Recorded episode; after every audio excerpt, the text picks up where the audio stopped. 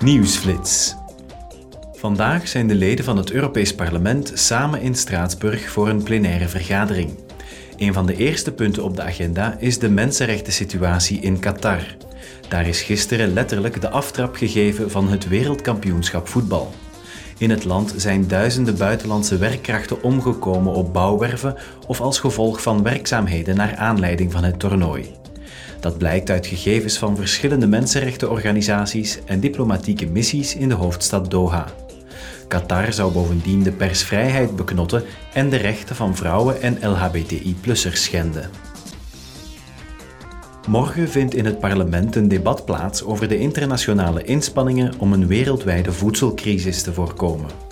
In juli bereikten Oekraïense en Russische onderhandelaars een overeenkomst waardoor de uitvoer van graan en meststoffen uit Oekraïne via de Zwarte Zee kon blijven doorgaan. Josep Borrell, hoofd buitenlandbeleid van de EU, zal zich uitspreken over de recentste pogingen van de onderhandelaars om deze overeenkomst te verlengen. De uitvoer van graan is namelijk essentieel om een humanitaire ramp te vermijden in enkele van de armste landen ter wereld.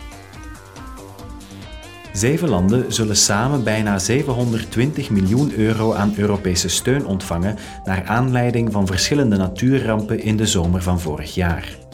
Duitsland, België, Nederland, Oostenrijk en Luxemburg hadden te kampen met verwoestende overstromingen. Spanje leed ernstige schade door vulkaanuitbarstingen en Griekenland kreeg een aardbeving te verduren. Het geld voor de wederopbouw is afkomstig van het Solidariteitsfonds van de EU. Sinds zijn oprichting in 2002 is het fonds al voor 100 natuurrampen ingezet.